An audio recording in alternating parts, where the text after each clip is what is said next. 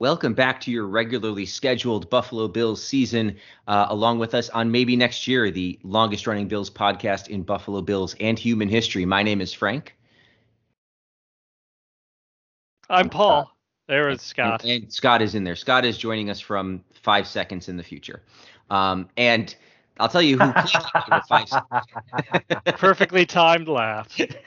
I'll tell you who played like they were five seconds in the future was the Buffalo Bills because uh, apart from like a sleepy middle of the second quarter, which wasn't necessarily awful, uh, the the Bills kind of just had their way with the Jets the entire the entire game, winning 45 to 17.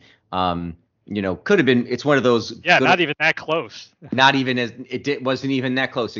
Although at some point, like I, I remember, you know, it's 10 to three in the second, and or it's 10 to no, it's 10 nothing in the second, and I I'm like, well, we're about like um, in game time, in in game not in real time, but in game time, it went from the Jets could score and be within one score going into the half to the Bills were up 30. I mean, or 20, 24 ish. Um, a lot is what yeah, you, like, you, the fine listener, should take out of this. Yes. Right. They, they scored at the end of the half, scored at the beginning of the half, scored again, and then scored again. And that, you know, the third, you know, the the the third, uh, they had the they had the eye of the tiger this time for the you know for a lot of time last year there was a lot of where where's the where's the Bills killer instinct? Well, they have been putting away once they get in control of games, they have been putting them away. Um, a nice a nice uh, breath mint after the stinky vomit that was the Jacksonville Jaguars game.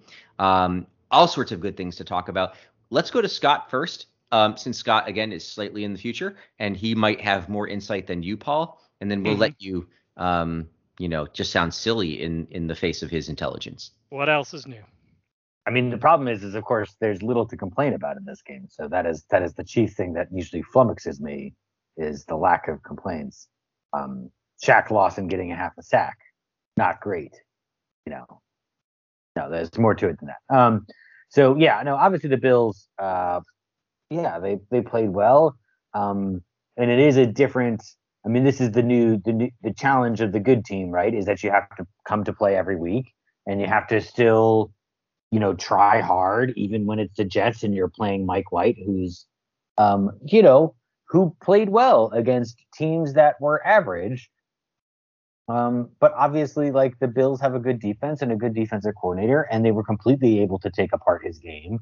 Um, obviously, a guy who has not had a lot of starting experience is going to be very reliant on his first reads and a lot of tendencies that defensive backs are able to pick up when properly coached.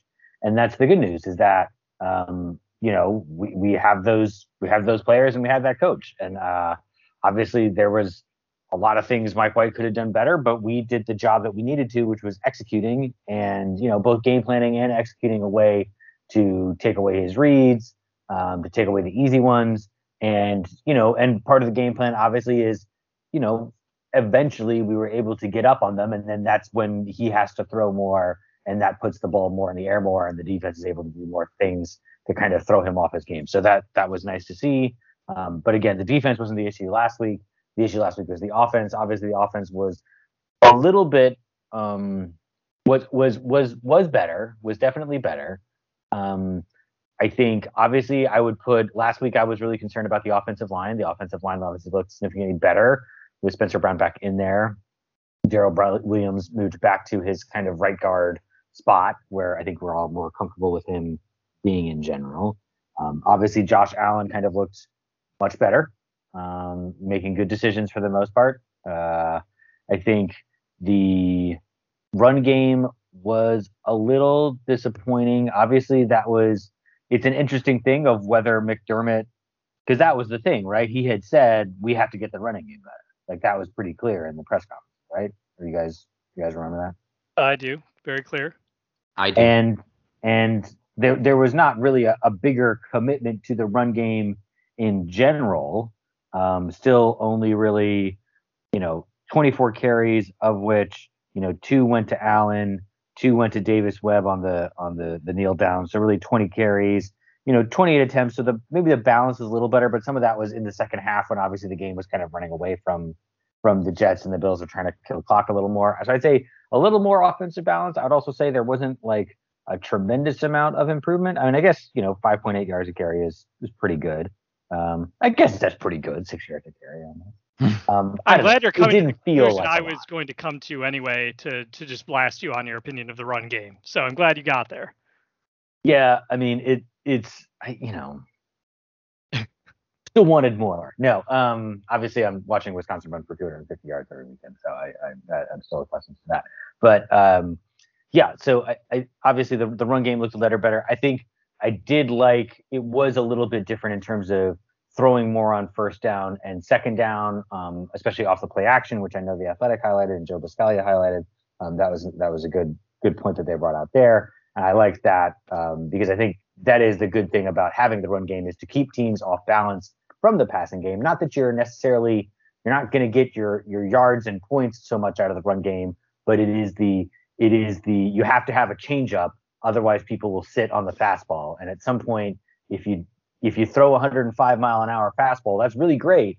But at some point, someone will will catch up to it if that's the only pitch you know how to throw. So Jeez, I, I mean, like seeing that. Yeah. I mean, the, the Braves win one World Series in like 100 years and all of a sudden he's a baseball expert with his fastballs and his changeups. I mean, it's really gone to your head there, Scott. I'm sorry. All right, I'm done. all right, good. You are done. Okay, go to Paul. Fan. Go to Paul. All right. Yeah, Scott got to the conclusion the need to be gotten to on the run game there, which is you have 139 yards and you had 20 non-quarterback carries, counting the and Allen sneak and scramble and the Webb's two kneel downs.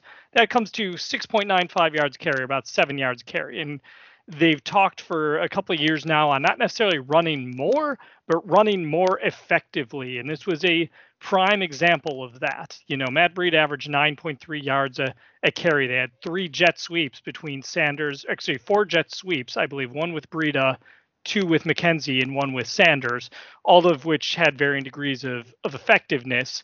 And, you know, that can keep, uh, you know, teams off balance. And that is a, a huge difference. And, and, and Scott referenced Joe Buscaglia's athletic article and about, yeah, they were able to come out and they did early play action about 70% of the time, uh, which anytime they do it that high, they win was the point of that. And they could do it because there was a threat to run. So when you have the threat to run, now you have a quarterback who can complete 75% of his passes for 366 yards, which is exactly what Watch Josh did.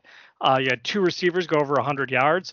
And yes, the huge caveat of this is this was a terrible defense. But I don't care if they if it's a terrible defense or not. Because if you can do this next week, you'd maybe not win 45 to 17, but maybe you win, say, 31 to, to 21. I'm okay with that too. I have no no problem with that if they can can put forth that kind of performance next week and score less points because the the defense is better. Uh, I do think having Spencer Brown back, he helped not just it was a it was twofold. He helped the whole right side of the line, right? Because he got into right tackle. Then Daryl Williams moves inside to right guard, where he's been better this year, and that gets Ford out of the lineup, and all of a sudden your right side goes from a weakness to a relative strength. Uh, with Tremaine Edmunds out last week, potentially again this week, it is great to have a depth option like AJ Klein. He seemed to make a lot of good plays. He had one play where he got sucked up a little bit and didn't get back into his zone. If I've noticed a backup middle linebacker on one play an entire game, that is normally a good sign. So so he did his job. Devin Singletary, uh, if you want to rub any human being for luck, which I don't recommend, find Devin Singletary. You can lead the NFL with five fumbles, but he's lost the same number of fumbles as I have this season, which is zero. Uh, he magically, the other team just does not pick up the ball when he fumbles it. So this was a, a much more enjoyable game than the previous week. Like Frank had mentioned, it took a while to get there. We were had kind of a turning point toward the end of the second half when the Bills got possession back, scored, scored, came out of the gate in the second half, got some interceptions, and all of a sudden at the end of the third quarter, the Bills had outscored the Jets that quarter 21 to zero, and the game was was over all over but the shouting, as my grandfather would say. Yes. Uh, so, yeah, this was a, a good game. It was it was the necessary step in the right direction, and you know, let's hope they can replicate this performance in four days. All right, I was just getting appraised of my what, honey? Thank you so much. I, everybody's so excited that you flushed. Very, Can you go with sister now? And that is a free bit of podcasting for you guys with my daughter. Right, and you should be excited when you flush. I, you I know, yeah. it's I'm I'm not pleased when there's a non-flushing situation. So Yes. it Yeah, deserves well, to we- be kudoed. we have a sticky toilet down here, and so to be fair, I think she was just trying to let me know. I think she was saying she tried to flush and Ah, okay. didn't work as well as she'd like. And um, to her, like she knows Daddy's podcasting, and so leave him alone. But that doesn't really mean anything to her. Um, so, uh, but it means Daddy's in this room. yes. And if you like this, I have a question. Conversation- Yeah, please. Because they does it, does it mean anything to the podcast people who are listening? Well, I was going to direct them to our other podcast, uh, maybe Next Bowel Movement, if they liked this banter, um, which you know they can find on the Patreon page. Uh, but I'd like to turn back to the Bills game now, if that's okay with everybody. Too bad it wasn't Um, the Jags game where you could be like, speaking of bowel movements, yeah, and then just of bowel- segued more naturally. Um, yeah, natural bowel movements are also important.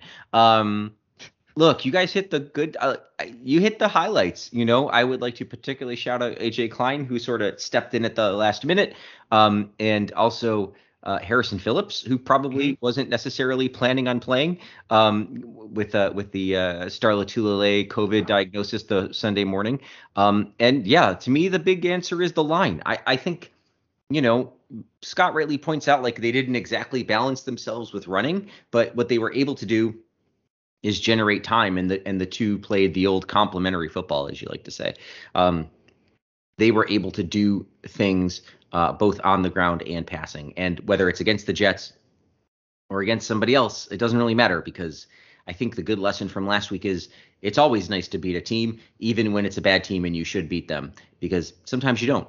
Um, and especially going into the next handful of games, are we are we due for a quarterly preview soon? If maybe not this week, but Yeah, not this week. I think actually, yeah, technically it is this week because it's after nine. I should have thrown that on the agenda. so- No, we're not going to do it now because I think Yeah. that it's kind of a weird week anyway, where we've got these two games. So maybe we'll just like have a longer end of the season look at it later. But in any event, with games against the Colts, who are, are not exactly a pushover, the Saints, who are not exactly a pushover, Tampa, who won the Super Bowl but did lose recently, um, and then New England, which you know which has the second best turn, uh, second best point differential in the NFL. The New England right behind Buffalo. And so, um, and also literally right behind Buffalo. So we're going to have to talk about that in the, Bills could in be in second place by the time that game comes on. that is, well, thanks for that. That everything, everybody was, you know, Someone has to someone has to crap on our good times. Yeah, right. Well, it, I thought that was going to be my daughter, but she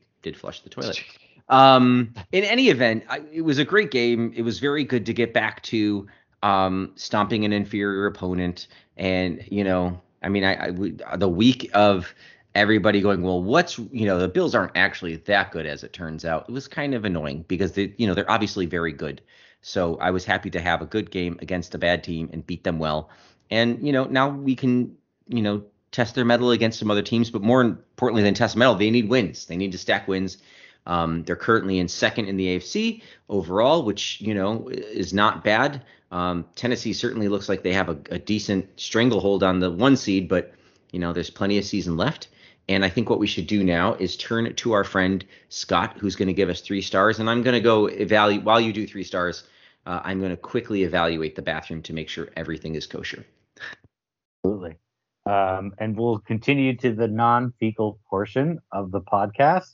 Well, we haven't heard your Um, stars yet. This could also be a fecal portion of No, uh, no, I don't have 106 uh, star, or excuse me, what's the game day roster? It's 45. I forget. Yeah, I think Uh, 45 is the game day, so 90, 90. Yeah, the 90th star. Uh, Mike White is probably in the 80s. Did not, did, did not have a great game. Uh, 24 of 44, 250 yards, four interceptions, uh, and the sack. Obviously, um, a better quarterback than I could have been on Sunday, no doubt. It would have been zero for zero for anything with all of the interceptions for me. But Mike White is not an actual. He's a technically an NFL quarterback. Did not did not look like he was ready. Right. You're you're not claiming you should have been a number one overall pick. No, no, definitely not. Um, so we'll move on to to more of the traditional honorable mentions here. Um, I will call out on the Bills. plenty of honorable mentions in a in a in a, in a pretty solid game. Uh, we can probably give an honorable mention to Gabe Davis, right? For 3 Mhm. catches for 105 yards, Yes. which is a nice day, nice day for Gabe. Um, haven't heard as much from him this season with the emergence of Dawson Knox uh, at tight end, who obviously made it back and got the one catch for 17 yards, which was nice to see as well. Um, but it's nice to see Gabe Davis on, on the field as well. I'll also give one to Matt Breida. Um, two touchdowns, three catches for 22 yards, three runs for 28 yards. I neglected to include him in the kind of earlier uh, sum up of the game, and Paul correctly called him out as, as someone who was playing well, and it was nice to see. Mhm. Um, uh, especially given last week we had been talking about how the run game needed to have a little, you know, needed to do something different. And I specifically called out personnel. Um, luckily, we actually had a third running back on the team. We could just give Yeah. him the ball. It's, it's a bold strategy, but you know, sometimes it works. Um, so we will we will move into the the formal uh, three stars, and the third star will go to. Um, I'm going to give it to Stefon Diggs because he had eight catches for 162 yards and a touchdown, which is a pretty solid day at the offense. Uh, Most his think- best most day at the receiving yards office. for Diggs is a bill, actually. Exactly. That's 100 percent a thing I was going to say because I had definitely done research. Um, how dare you cut me off, Paul? Sorry, Um, I'll shut up now. Uh, but yes, no, a, a good day at the offense for Steph. Did it again. Good day at the offense for Stefon Diggs. Um, the Human Torch was denied a bank loan.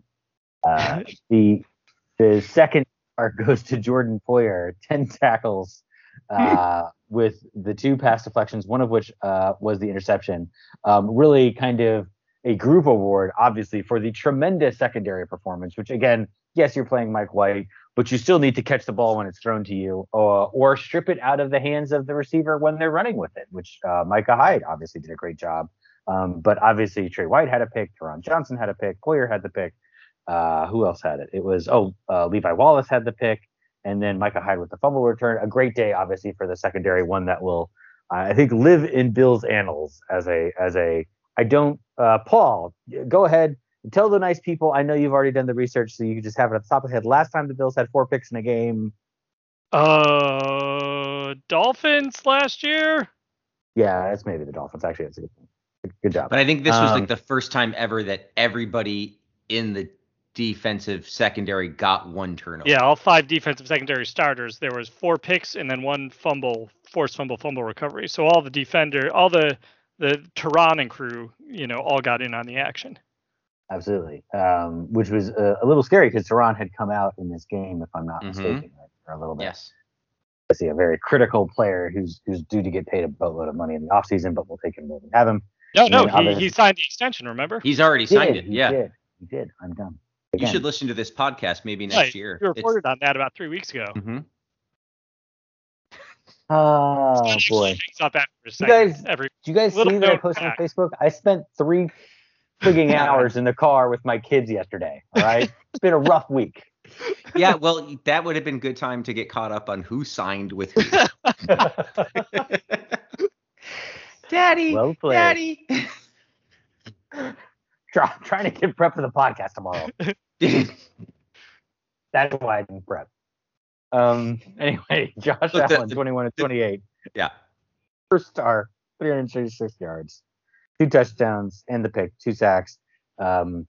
Obviously, also had uh, sorry, not obviously. He also had three yards uh, on the ground, but uh, uh, a a good day to see him uh, kind of back and performing well uh, in the the familiar and happy confines of the Meadowlands. Um, his his second home. Um, he's probably never lost a game, right? Maybe. To the Jets? Yeah, that's a good question. he I hasn't don't- lost a game in the Meadowlands. No, he's lost two to the Jets. Well, he didn't really lose the season finale to the Jets. He played one series two years ago. And Yeah, we're not going to give him that. Yeah. And then his rookie year, 2018, there was a terrible game where he and Darnold were both rookies and looked like rookies, which Darnold still looks like, but Josh no longer does. So yeah, those are your uh, those are your as always well researched and uh, well constructed, perfectly timed, and well thought out three stars. it is great because the Bills, you know, smother the Jets and we're right back to, to fucking around. I love it. Right. That's what they can get first star Josh Allen under a long term contract. well, I mean, that's some the point, second yeah. week in a, that's the second week in a row Josh Allen was first star. yeah. Uh, Oh right, yeah. See, yeah, you see what I did there. Um, Mitch Trubisky is off the COVID 19 list and has announced a baby's coming in his family. So congrats. to yay. him. Um, Star Lotulelei is on the COVID list as of Sunday morning. Um, McDermott said, and I think this is right, this is the first time that they have found out day of that somebody couldn't play because of a COVID positive test. They said they had had some Saturday uh, positives and some like day of the trip positives, but they hadn't yet gotten one on game day. Today they said he said it didn't he didn't know yet if Star was going to be available for Sunday. And I'm trying to decipher if that is a nice way to cover for Star, who may not be vaccinated, in which case he wouldn't be oh, eligible yeah. to play no matter how you do it, because you have to be out. I think it's 10 to 14 days, so he's got he would miss that. Or if McDermott's being sincere and saying, yeah, there's a chance that if he's feeling better and tests negative, he can play. And my guess is we're never going to get an answer out of that. My guess is Right, but I think I'm almost positive he's not vaccinated because in August he was on the COVID list as a close contact. He did not have it himself, so he had Right. been we knew at that point he hadn't been vaccinated. that so- said, since August, I mean, a Yeah, he's had a few months to get vaccinated. But Yeah. if he did, and then his antibodies are at the highest, and now he gets COVID while vaccinated. That Mhm. would be it would be a long. I mean, I got my booster shot today, so I'm the model citizen of of vaccination right now. Mhm. Well, I'm But- ahead of you. Yeah. Yes. Uh, yeah. So, you know, I think he definitely got in the 10 to 14 days. That was the worst time because he gets day of, and the Bills have a Thursday game after Yeah. this. So he could miss up to three games with this, uh, Right. unless he starts testing negative real soon. and uh, and is you know had had vaccinated. Um, Rachad Wildgoose to the New York Jets, who, if you didn't notice, had some secondary trouble. Rachad Wildgoose uh, signed directly off of the practice squad. He's the second draft pick to, Yeah. that they lost. I, who was the first one? Jack Anderson to the Falcons. That's right. Um, I didn't remember that at all. But Rachad Wildgoose we missed because, of course, all-time name uh, for the team. Never suited up for the Bills on game day, as far as I could Tell. No, he didn't. Yeah, never elevated. and uh, was practice squad. But Rachad gets a chance to play football in in New Jersey. Yeah, so the, the goose takes flight with the Jets. there you go. So maybe he'll have something to prove in the in the return game to Buffalo. Um, probably not, because my guess is he had a nice time in Buffalo and just happened behind a, a really stacked secondary. Um, what else can we say here? Uh, that's it for um, roster moves. Let's talk quickly about the injury list, which I had up already. It was um, Cole Beasley didn't practice with rib injuries again. He only had two catches. And yeah, I think, I, it was I think he played one snap in the second half again for Yeah. the second straight week. Or no, he did actually. Excuse me, his last snap he had a false start, and that was it for the rest of his game. that's that was right. the last play the first half. That was something I wanted to mention. I had said to you guys, what's the what's the first and ten play at with nine seconds left that isn't the first and fifteen play with nine seconds left? Because I don't know why they yeah, I, I think they got they got a little tentative there, where it's like, uh, this just happened. Let's. That's almost certainly what happened, where they're just Yeah. like eh, whatever. Um, but anyway, Tremaine Edmunds didn't practice with the hamstring. He of course didn't play on Sunday. Taiwan Jones is sick, but regular sick, I guess, not COVID sick. Um, because he just has illness, did not practice. Matt Milano wears the red jersey today uh, with a shoulder injury. He was limited in practice. Um, that obviously doesn't have Star Lotulelei on it because he's on a different list. Um, and I think, do we have anybody? And Jon Feliciano obviously not on Still it. on Although IR, yep. And of course, he- as we know, uh, we're we're going to be done Justin Zimmer the whole year. So Justin Zimmer's done the whole year. And is Feliciano, Is he done his three games yet? Or is that I just think he's only done two. He's definitely out for this coming week. Uh, Coach McDermott did say today. Again, now I'm calling him Coach, like I, I, you know, need to address him formally. Did say today that he is progressing, that he is making uh, progress. That's what progressing means for those of you uh, at home. So you know, but he didn't give a timeline for him yet. So we'll we'll see how it goes. But he's definitely down this week.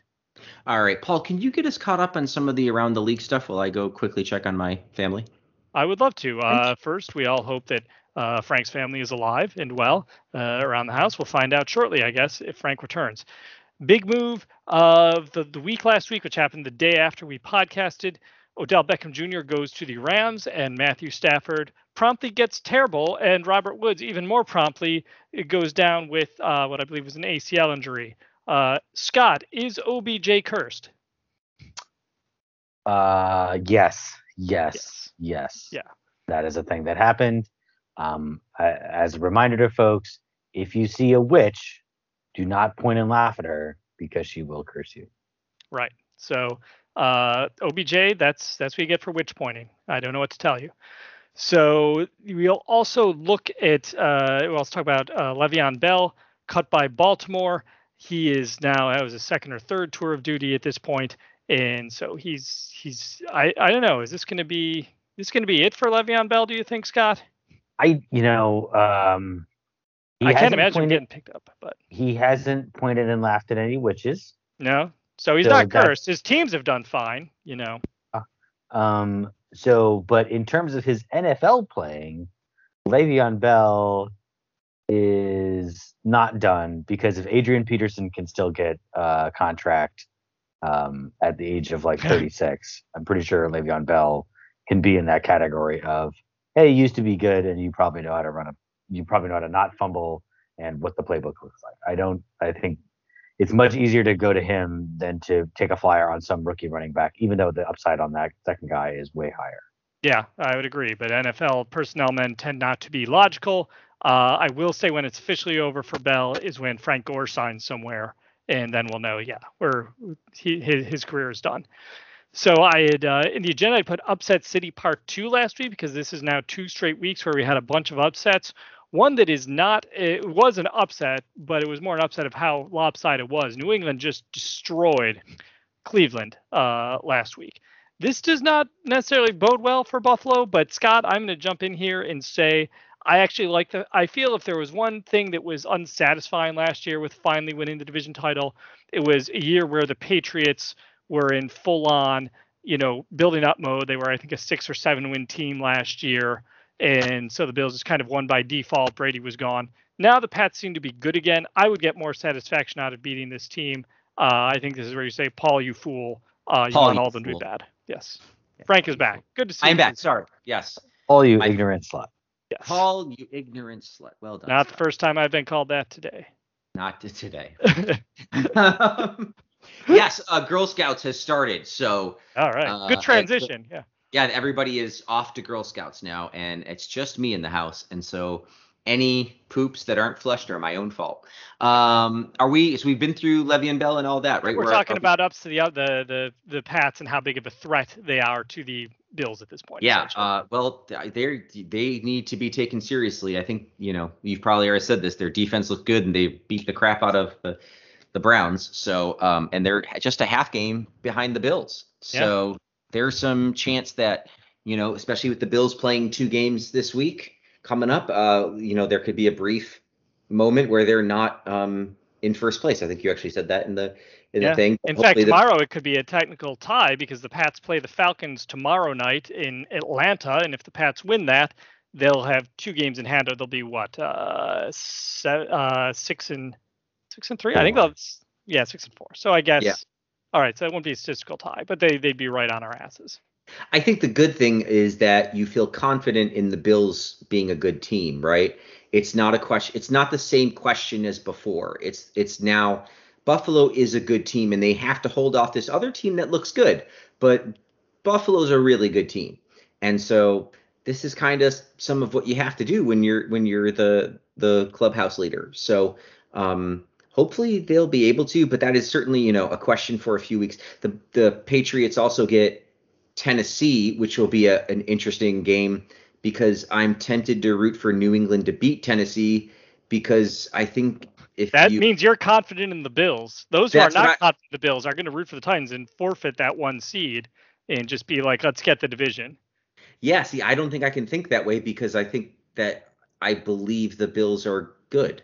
So I just, you know, although I respect the other opinion in a sense because I it's a lot of like that old um it's not really the old mentality either but I would understand that like you know it seems like they might be a their threat is bigger than the the the Titans at the one seat like the that that possibility is not the same as anything else. Anyway I am it will surely end in a tie now is what's yes it will surely end in a tie. Um don't call me Shirley. Um what do we have uh, Miami over Baltimore, which was helpful. Detroit, yep. Pittsburgh tied. Yeah, um, that was just more of a that was that that happened. That was a terrible football yeah. game. I watched the last the hour of it, and the last hour of that game was the last two minutes of the fourth quarter and the overtime. It took forever to get to nothing. Feel like your you feel like your life is better for having seen that fall. Well, thankfully I was multitasking, so I was only half paying attention. But my Mhm. life, let's put it this way, it, it gave me renewed vigor in my own life because I thought no matter uh, how much I can get wrapped up in a sense of complacency, at least my life was not the Detroit Pittsburgh tie football game. Yes, you are so much better than a tie football game between Detroit and Pittsburgh. Thank you. It, it does help the Bills a little because Pittsburgh is not. Right, we Um, want Pittsburgh to have. If Pittsburgh wins that division, which is certainly plausible, if this, if this, I think they're in the lead in that division uh, currently. Or no, no, they're in second. I think it's Baltimore. Baltimore still, but Right. I'll pull it up. Yeah. But if they, uh, if they do, uh, we need them to have a worse record than the Bills because they will have tiebreakers. Yes, they have that one stupid thing. Yeah, the Ravens are Yep. six and three, and the Steelers are five three and one. So if they had won that game, Yep, they'd be um, in a they'd tie, be and I think with and potentially in there. Yeah, Yep. and the Chiefs, despite all their problems, are six and four and lead the West at the moment. Um, they sit behind the Ravens and the Bills uh, because both those teams have the tiebreaker over the Chiefs. Um, so that there's that. Uh, and then uh, Washington over Tampa Bay, just showing that it can be done. Um, yeah, did not see that one coming at all. I mean, literally, like the, the it was the last year was these scra- uh, scrappy. I was gonna say crappy upstarts. Um, these scrappy They both kind upstarts. of were. both would be true about Washington 2020 football mean, team. Weren't they six and ten? So I think they were Uh, seven. no, I think they got to Uh, seven and nine. yeah. yeah, but yeah, exactly. But played the eventual Super Bowl champs Seven fairly nine. tough in the playoff game. And then, yeah, you would think there's no way that Tampa could take them easily headed into this game when they're otherwise playing pretty well and needing to keep playing well to keep their kind of lock on the one seed in the NFC. But nope, they go out and lose to the Washington football team. And Yeah, that's a thing that happened. that is Yeah, a thing. I I think we all Okay. expected the Buccaneers to be like, okay, we've seen Taylor Heinicke once. You know, now this means we're going to have him figured out. Uh, and instead, it was Taylor like, okay, I've seen the Buccaneers once. Now I'm going to go 26 of 32 for 256 yards and not turn the ball over at all. And you know, we're just going to take it to. And this game was, Yeah. they put they put him away at the end. It was not even that uh, close uh, by the end of this thing. yeah, they just were happy not to see the Bills defense, I guess. Yeah. Yeah, I looked it up last year. They were seven and nine, and the other two teams were six and ten, and the Eagles had four wins. But there was a scenario which, if Washington had lost, there would have been a three-way tie for first with six wins, Yep. and I was actively rooting for that because it, you know, maximized chaos. And I right really- and that was the and this frank has a long history of this. You might remember there was a year where the seahawks and rams uh, where one of them could have finished seven and nine and won the division. I'm like well i need the the rams to win so at least it's eight and eight and that's more respectable. And frank said to me straight out i want chaos. And he got it because the seahawks won went seven and nine and then beastquake happened. They actually won a playoff game and then they finally got knocked out so frank has been consistent in the uh, chaos of having the worst possible teams in the playoffs uh, for more than a decade. Brian Punt sent us a beautiful picture of a Mayfield jersey, and they crossed out the word field, and it says "be next year." So it says maybe next year. Browns fans have officially given up. He sent that to us, so I'm happy that Baker is rooting for us now. I guess. Um, Thank you, Baker. We did we have questions, Mark? We have we have one question, David. yeah, Mark sent just- us a dab. uh, Betty White doing the dab. That's kind of cool. right. and Uh, Dave- Scott, you need to listen to the uh, cloud accounting podcast that David does uh, because they're gonna try and try and diss you next time. I said it's probably gonna be tough for them to work in, uh, but since you you crapped on David last week, um, You're Sorry. they will they will you- I'm gonna need I'm gonna need you to say that again because uh, you said a bunch of words that I know what those words are, but the order in which you use them doesn't Ah, make yes. any sense to me. yes cloud let me let me accounting. read Cloud Accounting Podcast at Cloud ACC ACCT Pod, your weekly hashtag accounting and hashtag bookkeeping news update with a tech focus. Join Blake T. Oliver, CPA. we don't care about Blake Leary. Oliver. He doesn't listen to the pod. Well, maybe Blake does. He just Maybe doesn't does. tweet. I don't know. Uh, for our number one cloud accounting podcast. And I don't know what to say. If they're the number one cloud accounting podcast, night that's awesome. Um, let's see. It'd be tough to have a crossover episode with them. They have a lot of followers, so I it'd be good to hop so. on that. But you know, Yeah. Blake is a 40 under 40, lives in LA. David, uh, cool mustache, it looks like. David, challenging, influencing, small biz ecosystem evangelist, and the co-host, husband, dad, and uh, Bill, Buffalo Bills Madden fan. He lives in Tucson, Arizona. So very West Coast feel. Lots of good stuff going on at that podcast. I'm sure if that is a field that you're interested in. Uh, David says, I am, no way. I am more interested in starting a professional rivalry with this podcast, with this podcast. how how are we going to re- rival an accounting po- and bookkeeping podcast, a, a cloud one at that? Look, I'm just gonna say something. Math is fake. right? no. It's a It's not bold, we take bold stances on this podcast. This could be on Yeah. Who's Bad Take someday, Scott. Remember, we Math go is fake, money is not real, and uh, something something crypto. I'm just saying, a lot of it seems like a lot of numbers, and you start adding letters in, and you, you lose me. And I'm just saying, at that point, it's not really math anymore; it's spelling. So let's just all let's just all take a step back from big fancy numbers. If it need if you need to go beyond 20, you're getting into the devil's work. All right. So just think about that. God gave you 10 fingers and 10 toes for a reason. Let's just start there. Right. that makes all three of us the devil's work at our ages. But you Mhm. know, No, you just count It's- on the fingers twice. Oh, we did have one actual question from Phil Arnold where he says, uh, thoughts on this for the pod, and what he shared with us is the Sal Capaccio tweet with the comparison between Josh Allen's stats from last year and Josh Allen's stats from this year. Did you guys want to chime in first on this? Um, I'll say I'll say I'll chime in first so you guys can actually get to the page. yeah, I'm looking at it now. Here, let So- me. I'll link it for. Right. The only Scott, thi- chat. thing that was, uh, you know, that you look at and think, oh, that's a pretty decent downward trend is is yards and attempt down uh, almost three quarters of a yard per throw. Everything else is up or flat for the most part. Uh, his rushing stats are actually better this year, both in terms of yards and you know yards and attempt, even though his carries are down.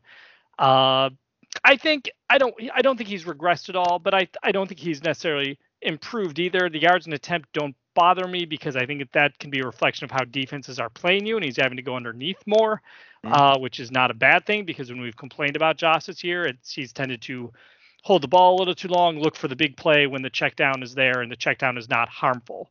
You know, we got on Trent Edwards' case for checking down a lot because when he was doing it, the Bills were often down, you know, 13 points, or it was third and 15. He was throwing a four yard pass. Josh tends to be back there on second and 10, and he's got a five yard pass there. Instead, he tries to go 40 yards on a low percentage throw. So I don't mind him, the yards per attempt being down. I do hope they go up a bit. But I think he's, yeah, he doesn't seem better than last year. He also doesn't seem worse than last year. He pretty much just seems to be on the level, and I think the stats reflect that. Yeah, I, I'm looking at this, and I think that what I would say is margin of error, right? Mhm. Like there's just a level on which you're you're not going to crystallize the exact same stats over and over, and you would expect things to be up a little or down a little. Um, you're getting to, you know, 300 and he's had he has more attempts this year already. Um, um, and I think that uh, you know, 347 attempts. This is one of these things. I I will say it every time. I mean, baseball stats are better than football stats because they're more isolated and there's more of them. But I think you get to a, like 347 feels like a reasonable amount to start counting on what's happening in football at least. Um, I just sort of offer that as caveat that you know when when there's lower when there's lower incidences to um, and in close your ears, Scott. This is the devil's work. When when you have lower incidences to to compare, um, the ob, the opportunity for variance goes up. Um, and so you, here That you sounds have like math, and math is it, fake. it's big math too. Yeah, We are It's we are old- way deep into math territory here. I, I sort of tried to summarize statistics in one sentence and it went very poorly. Um, but uh, b- uh, the short answer is like, no, this is just exact. I think he's just playing like he did last year, and that's great. That's fine. Um, I think if you are obsessive, or it is, this is not this is not a commentary on Sal who posted this, but like if you are the the national guys who need to to you know pick something apart, or if you're like a Lamar Jackson stan um, who wants to like poke holes at Josh Allen. You you you overemphasize this a bit, but he's basically the same guy he was last year so far, and I'm happy with it. And it's reflective in the record, and it's reflective in the points they're scoring, and and I think that that's that's good. Counterpoint. Wrong. Okay. Um, You So- convinced me. again, so yeah, so we'll we'll we'll get into a bit of um the so yeah, so obviously we're dealing with math, so already we're in dangerous ground. Um, what if I said? I mean, there, I would say these are what I would normally call traditional stats. hmm And so there are some things that can be a little misleading sometimes in them. We do have yard attempt, which is more of a somewhat kind of more um, you know, reliable metric for quarterback performance passing on level. I would say one stat that I do not see on here is you'll forgive me for being a jerk, wins and losses. Is the defense better this year than it was last year? Undoubtedly. Yes. Thank- Yes. Undoubtedly. And we've already lost more games this year than we did last year. Well, as many. As many. Okay. Yeah. So yes, assuming that we do not win every game the rest of the season, we will end potentially with more losses. Um, so on some level, that has to be put on. On you can't really put it on the defense for getting a lot. You know, getting a lot, Yeah. given that they're the number one defense in the league, arguably, um, using some of the stands, some of the metrics. Um, so you kind of have to put it more on the offense, and obviously Allen's the quarterback of the offense. So I'd say that is another way that you do it. Also, if you do start slicing the numbers a bit, I think the one thing that people have said is up until the Jets game, which obviously he had a he did connect on a number of deep passes. Um, I would say uh, the the deep passing numbers have not been there as consistently this year. Um, so you're left with a lot more kind of underneath passes and um, where the guys are doing the run after catch. And you're also throwing it, as you can see, the, the attempts are higher. So that lets you do your compiling a bit more and get more of your kind of the rest of the numbers catch up when you have 10% uh, roughly more attempts. So that is, I would say that is in fact a, a, a not a not a tremendously significant drop off, but but a drop off nonetheless. And and I I am a I, I will say I'm not like worried about Allen. I think uh, Frank's point about the margin of error is okay. I would say it's more like uh, there's another way to say that, which is regression to the mean, and Yeah. that is something I think that people could could say and have said about Josh Allen. That last year, as great as he was, and as as good as he still is, and I still think he is good. Last year, he might have been like that might that that might have been the season that he really should have gotten the MVP award because that might be a season that he's not going to quite have again in terms of him busting on the scene and just destroying people left, right, and center. Um, I think maybe we've seen a step back from that, but not not not to the point where we can't win a Super Bowl with Josh Allen as our quarterback. I think he clearly is good enough to do that. He's just still mostly that good. Like it, he he might not be exactly that good. I think I'm just saying like he's mostly that good. And so you- you're right that like maybe this is more of the actual mean, the middle year, and you'd expect things to revolve around this as opposed to revolve around last year. But I don't I don't know that there's enough there to say that he's a significantly different quarterback. I think that's the only that's the only um the other thing that could uh, contribute for losses, Scott, is a bit of luck. I mean, it might be that last year they won a handful of games that maybe they shouldn't have, um, or or you know vice versa. Um, but I, your, your obviously, point is, yes, obviously the Your po- yeah the games are the, the that is you know that is the not to make another baseball reference twice in a podcast for me, that's fine, which is pretty unusual. That's like counting pitcher wins, right? right? Can't really do that. That's not a statistically sound measure. Sure. I get. Exactly. Although yeah. uh, someday on our next other podcast, we have to have a discussion how I think well we we have gone too far from pitcher wins uh, are an overrated statistic to pitcher wins are meaningless. Uh, but again, that's our other podcast. We'll discuss that. I have a philosophy of statistics that like as long as you know what the statistic is saying, it's a perfectly good statistic. As long as you're as long as you're not making it out to be something that it's not.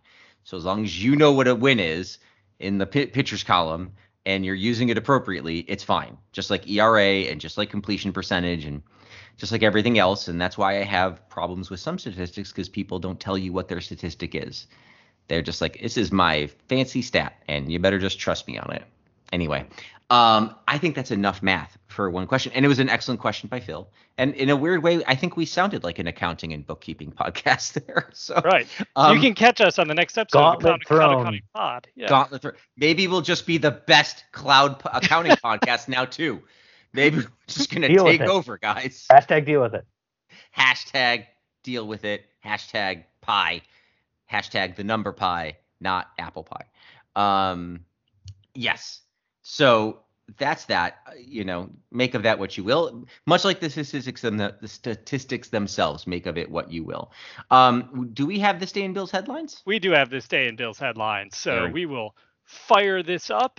Uh, today is November 17th. Our headlines will range from the year 2020 to the year 1992. So, uh, you know, we got we got the whole kit and caboodle range here. So let's get started. 2020, blank not playing, a coach's decision.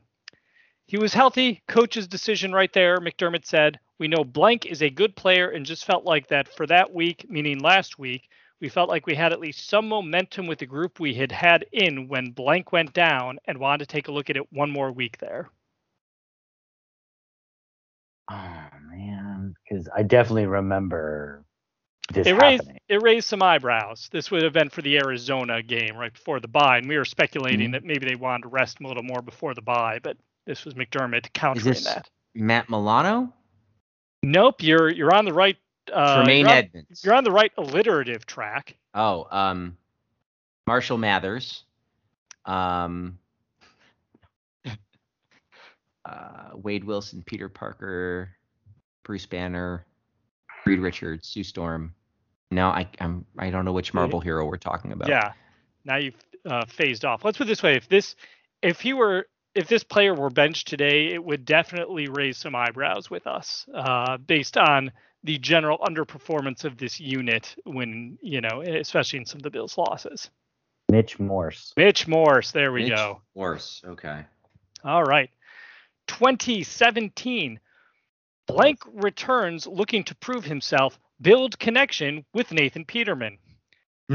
After nearly two weeks on the sideline, Blank was upgraded from day to day to a full participant in practice Wednesday. He now has two practices under his belt, and both he and coach Sean McDermott are optimistic about his availability for Sunday's game against the Los Angeles Chargers. Oh dear. well, um, it's got to be Zay Jones. Zay Jones, it does Okay, got to be. Or, so or Kelvin Ben. I just watched highlights of the snow game, which included a Trent, uh, sorry, Trent Edwards, Nathan Peterman, the Kelvin Benjamin touchdown. right. Yes. There was also a Joe Webb to LeSean McCoy handoff for a touchdown. I this was just four well. years ago, people. Yes. The headline for this game, because this was going to be. Are you uh, reading my tweets? This is literally what I. Oh, no. I can't believe this is only four years ago. But here is Joe Webb handing off to LeSean McCoy oh wow. and Nathan Peterman throwing. the well, this is why we podcast together. Yes. There was also a headline for this game: the Bills take on Peterman, an accurate rhythmic passer. I feel Mhm. like we just jinxed his career into oblivion. But he and Mhm. Zay are still teammates with the Las Vegas Raiders, who did not exist when. Uh, statements in that in that in that phrase. Yes, Yeah, right. a lot of lies. All right, 2016. Uh, Scott will get this pretty quickly, but we're going to do it anyway. With Eric Wood down, blank looks like next man up. Craig Urbik. Oh, you didn't get it immediately, but you're on the right track. 2016. You're a little early. Ryan Groy. Ryan Groy. That is the Wisconsin center who is a backup for the Bills. All right. So 2011. I'm confident on you guys on this one too, even though it's not as easy. Bills offensive line shuffles even more. Starting right tackle blank, who has been consistent all season long for the team, did not participate in Wednesday's session. Without Wood and blank, the Bills had five players practicing with the first team that did not start the season at their position, at that position. Left tackle, you said? Right tackle. Right, Right tackle, of 2011. 2011. The Wood. Levitre was a guard. I want to Yeah. say Zabri. That Zabri was Zabri. What's his name? Oh, Oh, yeah, this guy named Zabri Sanders. I forgot about him. Yeah, he's not Sa- this guy, but man. Okay, I've been wanting to guess him for a while. I couldn't think of his last. There's name. another guy on this date named Kyle Moore. I'm like, that couldn't have possibly been a Bill. And there apparently was a Bill named Kyle Moore who played a bunch of games for us in 2011. Defensive Um, tackle. Anyway, this yes. player's right tackle. He was undrafted in 05 out of Colorado State. Five Uh, seasons with the Bills, 2010 to 2014. He was a 16 game starter in three of those five seasons. Hmm. Isn't this is later than Brad Butler, Right. later than Mike Gandy. Mhm. hmm He would um eventually. This is when guys like it would have been right before the Cordy Glenn, though he was a left tackle, I think. I think he started at right tackle. It was right been right before Cordy Glenn I'm took gonna over at s- right tackle before he shifted left. Chris. No, no, don't think Chris. You guys have mentioned him in trivia answers before, so it's not a name that you guys haven't heard of. You've answered him incorrectly before. This is your chance to Of answer him correctly. Of course. Justin, Who? What was uh, Justin, Justin No. something. Damn it. I Think, have uh, Justin last- Bannon going through my head, last but he's a name is a- defensive tackle. last name is a plural fruit? Banana. Pears. Pears. Erik Erik Pears. Pears. Erik Pears. There we go. We got there. All right.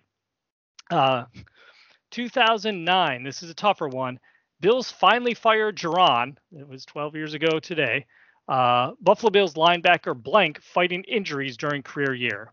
He says, I have all the respect for him, all the respect in the world for him. The former Oregon State star says, I think he's a tremendous coach.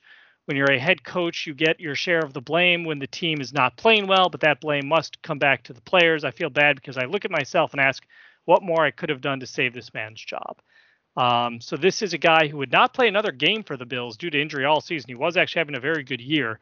He was in his fourth of five seasons with the Bills and fourth of five in the NFL. He was a six, 2006 round six pick out of Oregon State, a linebacker. Oh. It's Hmm. weird because I feel like I would know this, and he would have been probably with London Fletcher. Yep, would have been right? would have been the same linebacking corps as London Fletcher, Angelo Crowell. He would have been a teammate with for a season or so. Uh, After Takeo Spikes or- for a season or so. Is this Moats or Moats is later? Moats is a This little later. later, but not much. Moats came, I think, around 2010. So this is this is on the the peri- periphery of the Moats. 'Cause it's not. Yeah, this isn't. There's only there only would have been three. Keith Ellison. Keith Ellison, good job. Nicely done, Scott. Nicely done, Scott. All right, 2005.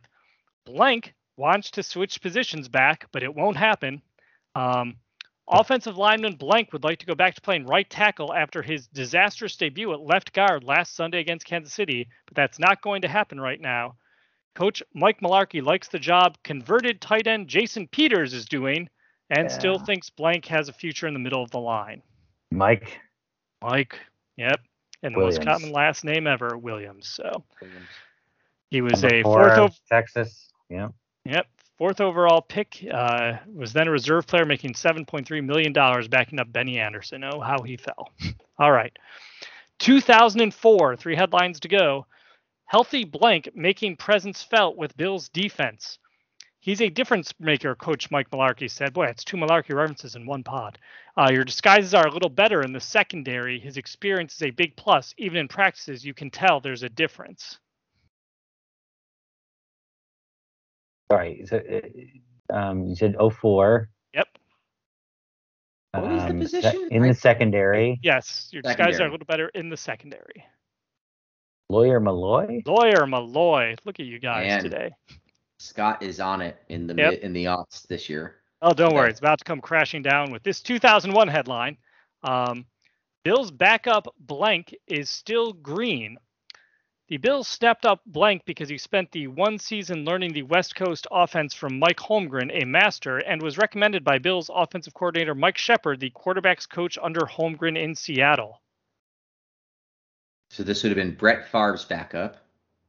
Or uh, I think this was when um, Holmgren was in Seattle, so it would have been Oh, been Holmgren's in Seattle. It would have been I was Hasselbeck's backup. The Hasselbeck backup, if that makes Is sense. it a McCown? Is not a McCown. Um, this was an undrafted player out of Northern Arizona in 2000. He spent most of 01 to 03 with the Bills, but he saw limited action as a third stringer behind the, the first year behind Johnson Van Pelt, and then the next two behind Bledsoe Van Pelt. Bledsoe Van Pelt Yeah. and I will- Um, The, there was a hint too. He's now the Christ Church of Valley campus minister in Scottsdale, Arizona. The hint is also in the headline that this player, this this writer was trying to be witty. Bill's Hmm. backup blank is still green. Trent Green was a quarterback, but not this guy. Right. Um, Is it a, uh, Mike is it a Lime. color? Is it a What's that? color? It's a The color. color- Very good, Scott. Um, Mikey Yellow. Yes, we all remember Mikey Yellow's tenure. oh, Not a um, rainbow color. it's got to be. Is it like? I want to. I, I feel like it's either a Chad or a Thad Brown. It's a brown. Yes, it is Travis Brown. Travis Brown. Thad Brown, also a Bills quarterback, though. There No, was Thad Lewis. Yes. Thad Lewis. But Thad Lewis is also but there was color. another Brown. Yes. think, I thought. Anyway, All right. Last headline. Uh, this is a gettable one. Give a little game summary here. 1992, a sure sign of winter. The Bills are on top. This is a New York Times headline. Seeking to avoid their first sweep by the Miami Dolphins in six years and seeking to avenge an embarrassing 37 10 loss to the Dolphins in Buffalo in Week Five, and hungry for sole possession of first in the AFC East, the Bills claimed all three goals tonight, rallying in the second half for a 26 20 victory over Miami before 70,629 fans in Joe Robbie Stadium. The victory left Buffalo with an 8 2 record as the Bills joined San Francisco and Dallas, its teams with the best record in the NFL. All right, so here we go. The Bills were able to run out the clock at the end for their 11th win their last 13 games. Miami contributed to the Bills' game ending drive with a pass interference call on blank on a third down play. The costly pass interference was called against blank trying to defend a sideline pass to veteran James Lofton on third and three at Buffalo's 18. The ball fell incomplete, but side judge Bill Quinby ruled that blank had interfered with Lofton, perhaps the closest of several officials' calls. It could have gone either way.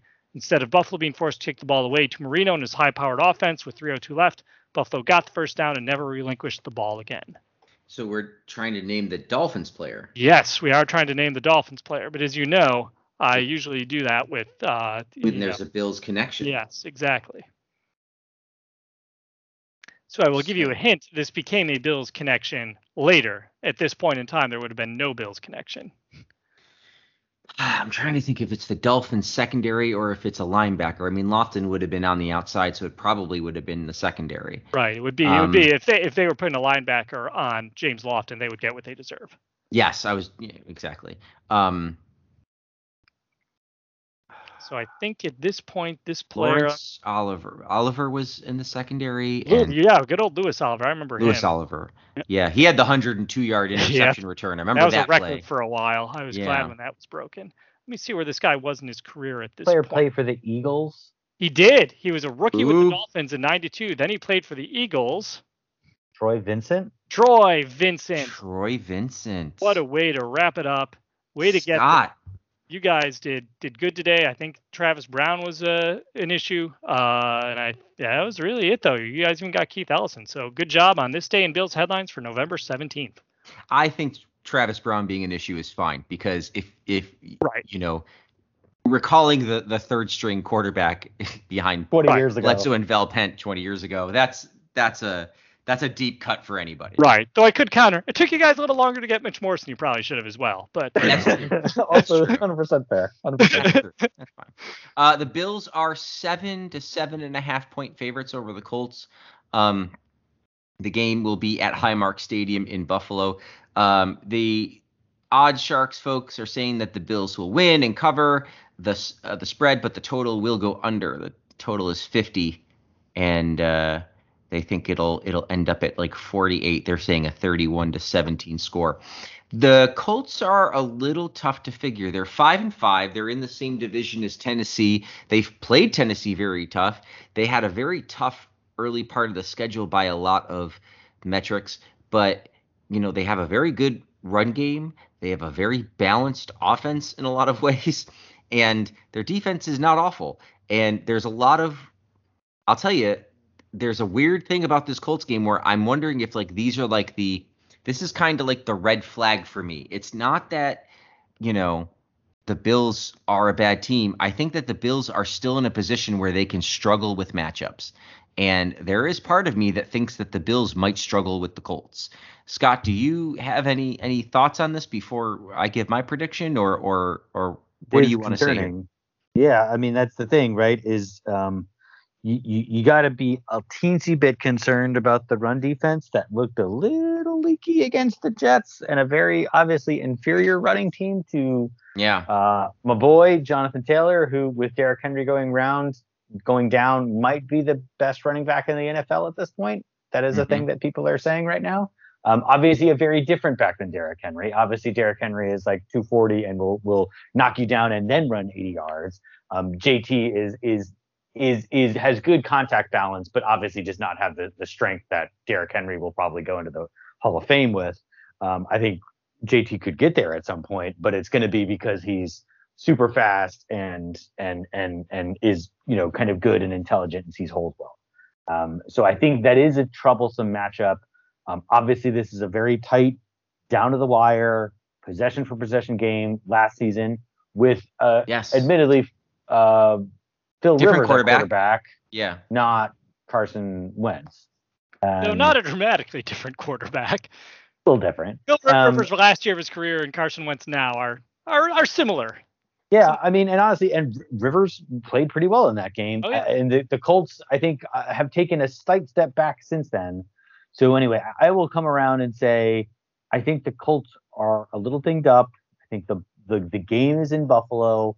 I do I do see this as being uh, a, a, another tough kind of back and forth game. I think the Bills will be up for it, knowing that they they obviously you know they they saw what you know if they put everything together, they played well last week. That that's how you have to do it.